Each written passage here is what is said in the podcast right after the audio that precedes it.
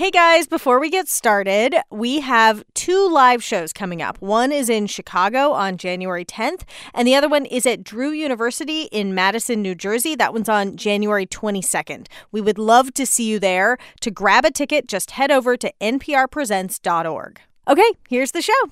Hi, this is Grant Downs calling from beautiful Magnolia, Ohio, where after a meeting to certify the vote at our Board of Elections, I lost the tied mayoral race on a coin toss. Oddly enough, a coin toss also decided our town's last contested election for mayor 40 years ago. This podcast was recorded at 1:57 p.m. on Friday, November 22nd. Even after next week's automatic recount, the outcome of this election is unlikely to change, but something else has probably changed by the time you hear this. Okay, here's the show.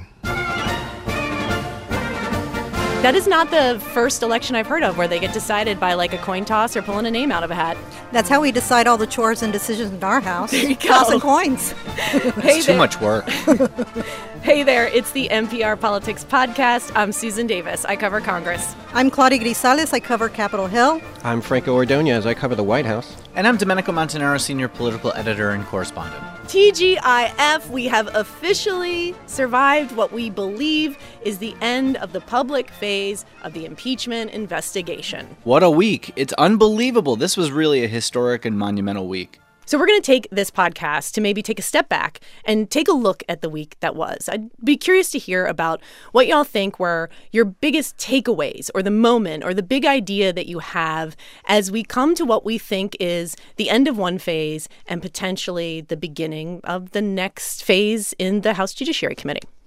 Yeah, so I found it fascinating that at the beginning of all this controversy, going back as far as President Trump running for office, there was talk of Russia interfering in the election. And here we are, one of the final witnesses yesterday, Fiona Hill, came in strong with the panel and said, Some of you are trying to push this debunk theory that Ukraine was involved in the 2016 elections. And I'm here to tell you, you have it all wrong. It was Russia. I think that you know what we're seeing here as a result of uh, all of these narratives, as uh, this is exactly what the Russian government was hoping for. If they seed misinformation, they seed doubt. They have everybody questioning the legitimacy of a presidential candidate, be it President Trump or potentially a President Clinton. That they would pit one side of our electorate against the other. That they would pit one party against the other. And I thought that was pretty direct and strong testimony she delivered yesterday, kind of as a final note. Uh, it seems like for the Democrats, an appropriate note to end on that Russia did play this role in 2016. Fiona Hill, of course, being a former national security advisor who was a top official on Russia who left uh, in late summer of 2019. Right. And also, it's crazy to me that at this point, after the 2016 elections, we are still having this conversation or debate over whether Russia meddling was real and it was intended to help Donald Trump get reelected. It is still a point of political contention, though it's certainly not a point of contention in the intelligence community. But, you know, Fiona Hill never backed down, though. She was so strong and consistent with her message that I think it really, uh, it really was very effective, and I think it really put uh, Republicans on their heels. And as I told the committee last month, I refuse to be part of an effort to legitimize an alternate narrative that the Ukrainian government is a US adversary and that Ukraine, not Russia, attacked us in 2016. These fictions are harmful even if they're deployed for purely domestic political purposes. You can see why Democrats initially planned for her to be their last witness. They added right. David Holmes, who was an official over at the Ukraine embassy, but he was a late add to that schedule. She was supposed to be the standalone solo witness as their right. final day. Domenico, what about you? What about sort of the week that was that uh, do you think is sort of has any lasting impact or takeaway? Look, I think, you know, Gordon Sondland was the person we were all waiting to hear from. And I think I heard you say on one of our uh, broadcasts, Gordon Sondland, Gordon Sondland, Gordon Sondland. and I completely agree with you because he did come and deliver because he had changed his testimony a couple times and he admitted, you know, that there was a quid pro quo. And we should say Gordon Sondland is Donald Trump's ambassador to the EU. Was there a quid pro quo? As I testified previously, with regard to the requested White House call and the White House meeting, the answer is yes. Now, at least for a meeting with President Trump and Zelensky, Republicans, of course, are latching on to the fact that he said that he didn't hear directly from the president that there that there was anything he wanted for uh, military aid. That's a really important distinction, right? Yeah, absolutely. Because you know, look, at this point, Republicans can still say you know, they that there's nobody who's come forward to say that President Trump told me directly and personally. I heard from him firsthand to say that he wanted to withhold aid in exchange for these favors. Yeah, that was the criticism. Uh, you know, we were getting, uh, some of us White House reporters were getting, you know, moment by moment uh, emails from the White House, from their staff. They called it their, from their rapid response team. And those were the headlines, you know, just time and time again, that, that the facts that Sondland was providing and other witnesses was based on presumption and hearsay and even guesses. So that was something certainly the White House was latching onto. Well, Sondland also his point that like and other you know Fiona Hill referenced this too that it was a realization from hearing his testimony about how like there wasn't a regular channel. He didn't think he was operating outside the chain of command. He thought he was reporting directly up through it. Yeah, I mean, he said, how can we be in a re- irregular channel if we're being directed by the top people? He said this was everyone was in the loop. He said that repeatedly. Everyone was in the loop, from the president to the vice president to the secretary of state to the chief of staff. He went on and on about that. I'm not sure how someone could characterize something as an irregular channel when you're talking to the president of the United States, the secretary of state, the national security advisor, the chief of staff of the White House, the secretary of energy. I don't know how that's irregular. If a bunch of uh, folks that are not in that channel are aggrieved for some reason for not being included, I don't know how they can consider us to be the irregular channel and they to be the regular channel when it's the leadership that makes the decisions. Now, what's irregular doesn't necessarily mean it's not official, right? I Yeah. mean, the fact is, this is weird. It's not the way that business has been done in prior years. And Fiona Hill had said, look, we didn't know that official policy was changing at all uh, and that these two channels diverged. So you call it irregular, call it regular. It was clearly the official channel, as Special Envoy Kurt Volker had testified to, but it was also irregular. Yeah, and what Fiona Hill said, just adding to that, is Fiona Hill said there was the National Security Channel and then there was a political channel. because he was being involved in a domestic political errand. And we were being involved in national security foreign policy, and those two things had just diverged. So he was correct, and I had not put my finger on the, at that at the moment, but I was irritated with him and angry with him that he wasn't fully coordinating. I think when I cover weeks like this, I mean, these are the moments when you're covering something where you know you're covering history. Like these are the these are the stories for the history books, and I think about what will be the images or the moments that matter. And for me, I really think that that was the testimony of Lieutenant Colonel Alexander Vindman. Hmm. Partly for the image of seeing someone in full military dress, a Purple Heart Iraq War veteran, essentially an active duty soldier testifying against the commander in chief. That was still a pretty provocative, both visual moment and then to the substance of it, I mean, he was the one that most directly refuted the president's assertion that this was a quote, perfect call. It was a perfect call. Nothing went wrong. And him saying, it was improper. And not only was it improper, but the second he heard it, he knew he would have to report it. I was concerned by the call. What I heard was inappropriate, and I reported my concerns to Mr. Eisenberg. It is improper for the President of the United States to demand a foreign government investigate a U.S. citizen and a political opponent. And that, I think, is a moment that will stick and an image that will stick well past this week. Yeah, another moment that I found very striking was when Vindman was closing his opening remarks. He had this message for his father who escaped the Soviet with him and his two brothers, and he wanted to tell his father, I'll be fine. I'm going to tell the truth. Dad, I'm sitting here today in the U.S. Capitol talking to our elected professionals, talking to our elected professionals is proof that you made the right decision 40 years ago to leave the Soviet Union and come here to the United States of America in search of a better life for our family. Do not worry. I will be fine for telling the truth. That was the one that hit me as well. I mean, I don't think there was enough discussion about it, how he just, you know, directed to his dad and he just said, me being here, because if in the Soviet Union he said he Right. would be killed, me being here means that you, fa- my dad, made the right decision. You know, the thing about that, too, that really struck me was how many people this week were immigrants Yeah, and right. talked about how proud they were of where they came from, but how much prouder they are to be Americans and didn't want their loyalty questioned. I mean, I think that that really resonates with a lot of people, considering that all of us come from somewhere ancestrally, you know, some of us a little more closely than others. I'm first generation, and I think that it's one of those things where you hear people start to sort of question Vindman's loyalty to the country.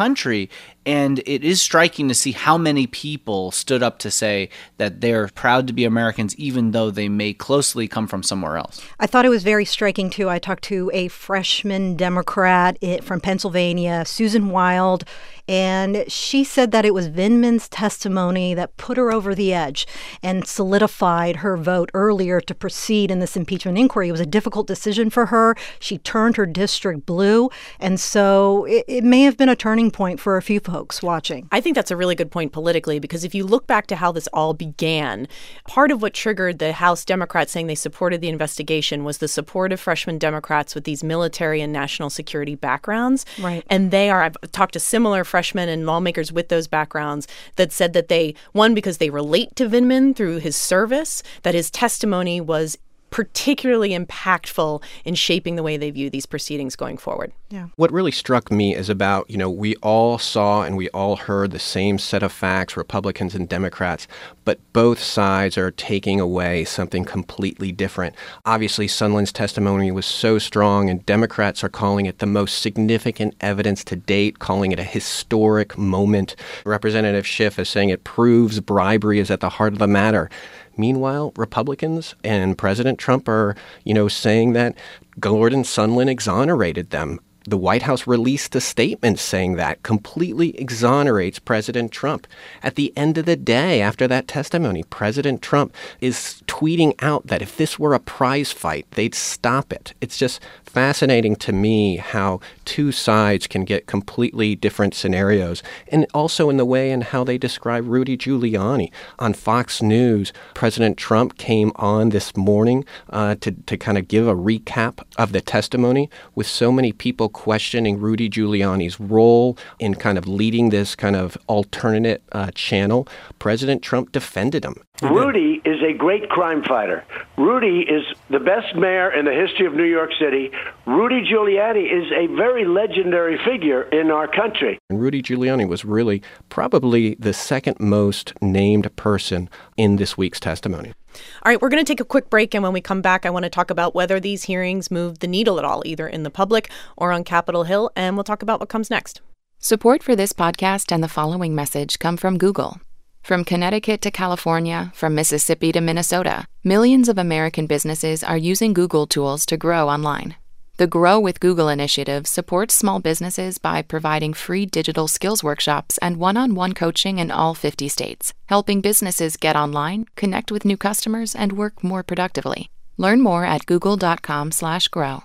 Support also comes from Rothy's. Rothy's are the perfect gift for the woman in your life who is always on the go and loves a good balance of fashion and function. Rothy's are carefully crafted shoes made from repurposed plastic water bottles. They're stylish, available in a wide array of colors and patterns, and fully machine washable. Best of all, they're comfortable and have zero break-in period. Plus, enjoy free shipping, free returns, and free exchanges. Check out their seasonal styles at rothys dot com slash weekly.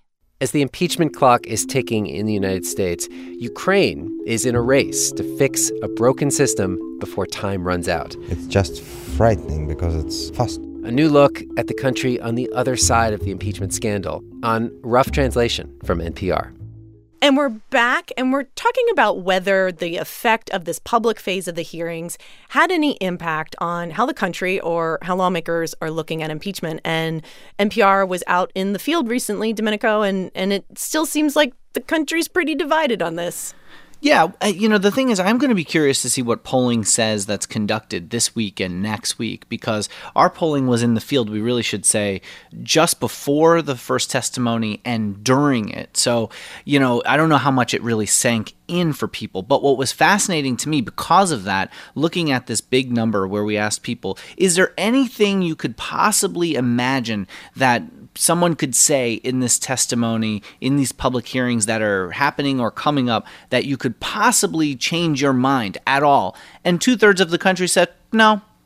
Just 30% of people said maybe. But like that is striking to me just how locked in people are to say, you know, there's nothing that can really change my mind. I've got a blue shirt on, I've got a red shirt on, doesn't matter. Can I say though, can I say I sometimes look at that number and have the counter thought to it that Right. a third of the country still not having their mind made up is still a heck of a lot of Americans who are watching and I the question to me is how engaged are they in watching this Yeah. process or is it like the low information kind of voter who doesn't know because they're not paying attention? Yeah, I mean, 30% didn't say they don't have their mind made up. They were just saying that they maybe could change their mind if there's anything they could possibly remotely imagine that could come up in these hearings. It's a little different than saying, I'm not sure what happened with President Trump. You know what I mean? Um, I mean, because we asked also, do you support the inquiry or not? 50% of people said they do support the inquiry. And when we asked, are you more likely or less likely based on what you've heard to support impeachment, it was a split of 47 41. 47% said that they have moved more toward feeling like the president should be impeached, 41% saying that they're less likely to feel like the president should be impeached. And that's essentially where they start when it comes to the Democratic and Republican base. Do we think, Claudia? I mean, we've talked to a ton of lawmakers this week, and it doesn't feel like any lawmakers are struggling with where their vote's going to be on this. Exactly. Talking to Republicans, I the same theme over and over. It didn't move the needle. I'm not hearing about this in my district. It's crickets. People are bored with this issue.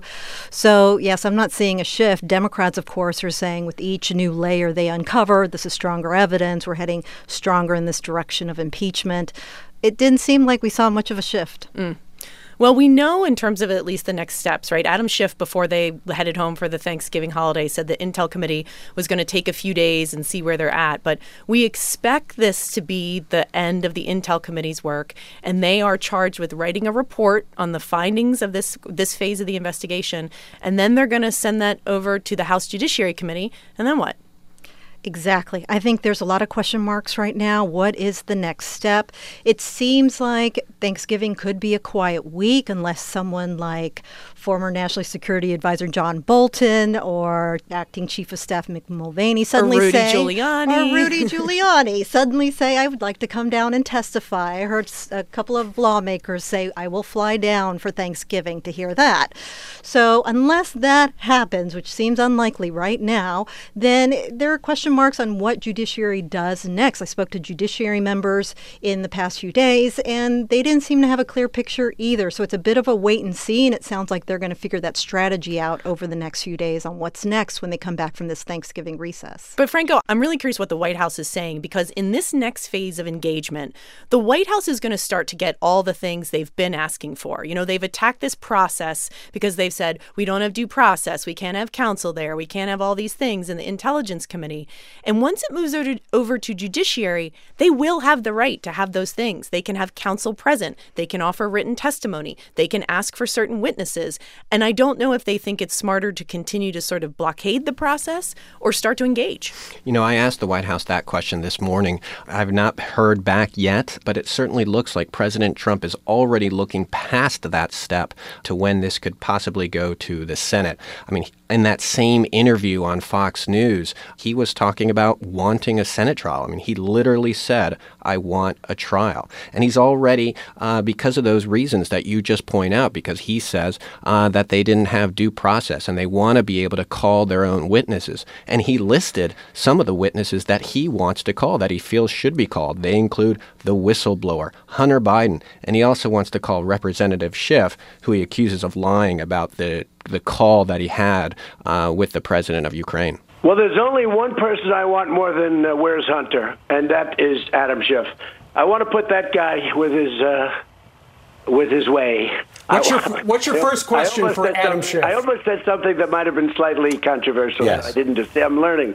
See that, Steve? I'm learning. It seems as sure a sign as any that he's going to be impeached that senators are already preparing for trial. Yes, and so I heard about that recently in recent days. Uh, Republicans have been meeting with White House officials. I learned yesterday there was a meeting at the White House with the general counsel as well as advisors, including Kellyanne Conway and Jared Kushner and acting chief of staff Mick Mulvaney. And they went over the strategy of what a Senate trial could look like. Lindsey Graham spoke to me about it for some time in terms of what that outlook would be. He signaled that the hope would be it's a short deal, it's two weeks weeks. And perhaps Democrats would favor that as well, with some of their candidates in the Senate running for president and hoping that this doesn't run into their election work in, in, in running for that office. And hopefully it'll be a predictable process, if you will. But if you start calling witnesses, Graham warned, then it's going to drag into weeks and weeks and weeks. And he thinks nobody wants that in the end. And as we well know, six of those 100 jurors are running for president and would much rather be in Iowa in the month of January Exactly. than stuck in their seats in the Senate. Yeah. All right, we're going to take a quick break. And when we get back, we'll do Can't Let It Go. Support for this podcast and the following message come from Aspen Snowmass, dedicated to meaningful action on climate change. For over 20 years, Aspen Snowmass has implemented large scale solutions, from generating clean power to wielding it. They installed the first solar array in the ski industry, the first LEED certified building, and currently operate the only coal mine methane to energy plant in the country. Learn more about what Aspen Snowmass is doing to combat climate change at giveaflake.com. As the impeachment clock is ticking in the United States, Ukraine is in a race to fix a broken system before time runs out. It's just frightening because it's fast. A new look at the country on the other side of the impeachment scandal on Rough Translation from NPR. And we're back, and it's time to end the show like we do every week with Can't Let It Go, the part of the show where we talk about the thing from the week that we can't stop thinking about, politics or otherwise. And I'm already starting to giggle just thinking about my click. I am too. I know what it is. I think everyone's going to know what? What? it is. Um, the thing I can't let go this week is a little something that's been called Fartgate. What? If you are not a person of the internet, you may not know this, but on Monday night, Eric Swalwell, a Democrat from California, frequent presence on cable news, made an appearance on MSNBC's Chris Matthews Hardball. And in the middle of a talking point, this happened. The evidence is uncontradicted that the president used taxpayer dollars to ask the Ukrainians to help him cheat an election. And the complaint that I've heard. It's funny every time I hear it. It is. It doesn't get old. Clearly sounds like he farted live on television, and the internet lost its mind. And I think we finally discovered this week the one thing that can bring Washington together. Because Republicans are laughing, Democrats are laughing. It was this like very hilarious thing. Eric Swalwell immediately denies it, says Right. it wasn't him. People are calling him a liar. And Hardball puts out a statement that Yeah. says the cause of the noise was not Eric Swalwell. It was the sound of the hardball mug mm-hmm. sliding across Chris Matthews' desk. Yeah. No, no. Do we believe No, this? no, wrong, wrong. Well- cover story, cover up. There's a cover up. I don't know. I mean, look, number one, I don't think it was Swalwell. So let's just put it there. I agree okay? with that. I agree with that too. So the source of the material was somewhere on the MSNBC side of Yes. things. And Domenico, you're a good source on this. I, you know, In the I'm not Fartgate gonna- Mm-hmm. investigation, you're a fact witness as a I'm- former NBC well- employee. It's hearsay, but it's important hearsay. Yeah. I will just say, as someone who has sat at that table, if someone were to drag a mug across the table, there's nothing to keep the sound out because it's a kind of hard plastic glass table and it can make sort of a jumpy, loud noise. So, anyway, I'm just going to put that there. I don't know where else to go with it, but it doesn't sound like it was from the Swalwell side. Sitting in front of me, I have two mugs, one empty, one with water, because we don't know what was in the mug. I'm going to move the mic down for a second and just slide the mug. I haven't done this yet, so I don't actually know. I was going to do it in real time so we could live it together to see if these mugs make anything, anything replicating a fart noise. This is the one with water. This is the empty one. No. Conclusive. This is totally unscientific. We do have, we should just play it to let the audience, if we report, you decide. We have a slowed down sound of it to see Oh, if no. you can decide what you think the source of the sound is. To ask the Ukrainians to help them cheat. That sounds like sliding. No. So you, you believe hardball. I now I kind of do. I didn't at first. The sped up version doesn't sound like sliding. No. But that sounds more like sliding. I thought there was a little bit too much of a crescendo. and then a Exactly. decrescendo. yes, exactly. I think there's a list of suspects over there. There's a cover up. Uh-huh. Somebody did this. And I guess we'll hmm. never know who did. Send me your tips. Find out who's on the grassy knoll. Franco, what can't you let go this week? Well, I guess I have another kind of light moment in this week of very tense testimony. I want to talk about a woman who takes a big chug of her coffee in the middle of Yes. Colonel Alexander Vindman's testimony. She has this giant cup. She tilts her head back, way back, like 90 degrees, to get kind of that last sip of coffee.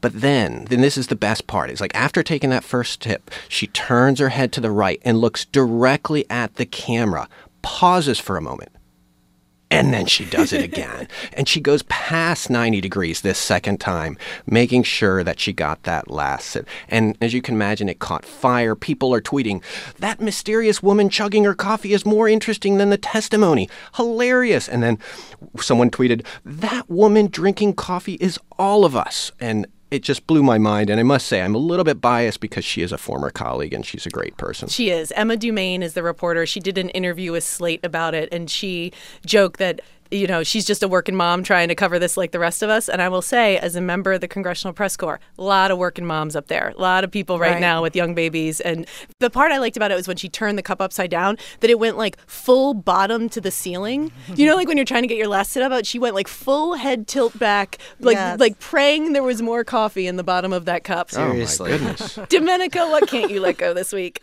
I can't let go of a picture that was taken of the president's notebook for the notes that he took for what he wanted to say after and during Gordon Sondland's testimony when Sondland said, as Republicans have latched onto, that he did not get an explicit directive from the president about whether aid was going to be withheld and what he wanted from it. And the president has, in all caps, in Sharpie, I've never seen these kinds of notes before. I want nothing. I want nothing. I want no quid pro quo. Ready? You have the cameras rolling? I want nothing. That's what I want from Ukraine. That's what I said. I want nothing. I said it twice. So here's my answer I want nothing. I want nothing. I want no quid pro quo. And it goes on this way for, you know, a very small notepad with White House letterhead on it. And this just caught the internet by storm, and people were tweeting about it, making all kinds of memes. I don't know if you guys saw this.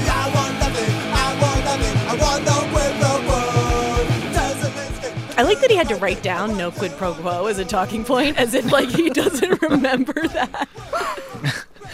Just to emphasize. Just to emphasize. Claudia, what can't you let go this week? Well, what I can't let go of this week is something that is equivalent to a terrible nightmare for me, which was the discovery this week by our editor, Eric McDaniel, that we have a new neighbor in the NPR politics area, No. a mouse. Oh. The mouse was in a garbage can, and then it crawled out of the garbage can. Oh my goodness. And you they know, I think couldn't I saw trap that it. mouse. We got a lot of great name suggestions for Oh, this yeah. mouse. That was the highlight for me, anyways. One of the names was Domenico Musanaro. Oh, that's good. An- another uh, top running name was Whisker Blower. Oh, that's Or- a good one. Yeah, mm. that's a Timely. great yeah. one. Oh, I get it. Yeah. Yeah, Anonymous. Anonymous. Anonymous. Mm-hmm. I don't know if they want Anonymous to testify. We'll see later. Uh, Barismos. Baris mouse. I thought you just said Burisma. Just Burisma. Wow. I can barely get it out. The others were Asmaus Khalid, Steve Insqueak, and Mary Lucchese Kelly. I think the running name we've been using for it is Impeach Mouse. Impeach Mouse. I think that's perfect. It's a little, t- it's simple. It's simple. Yes. It's mm-hmm. classic. It's simple. It's NPR. Yeah. This begins the beginning of the public phase of the Mousegate investigation. We will keep you updated as facts warrant. Uh, all right, that's a wrap for today. Our executive producer is Shirley Henry. Our editors are Muthoni Muturi and Eric McDaniel. Our producer is Barton Girdwood. Our production assistant is Chloe Weiner. Thanks to Lexie Schapitl, Dana Farrington, Brandon Carter, and Elena Burnett. I'm Susan Davis. I cover Congress. I'm Claudia Grisales. I cover Capitol Hill. I'm Franco Ordonez. I cover the White House. And I'm Domenico Montanaro, senior political editor and correspondent. And thank you for listening to the NPR Politics Podcast.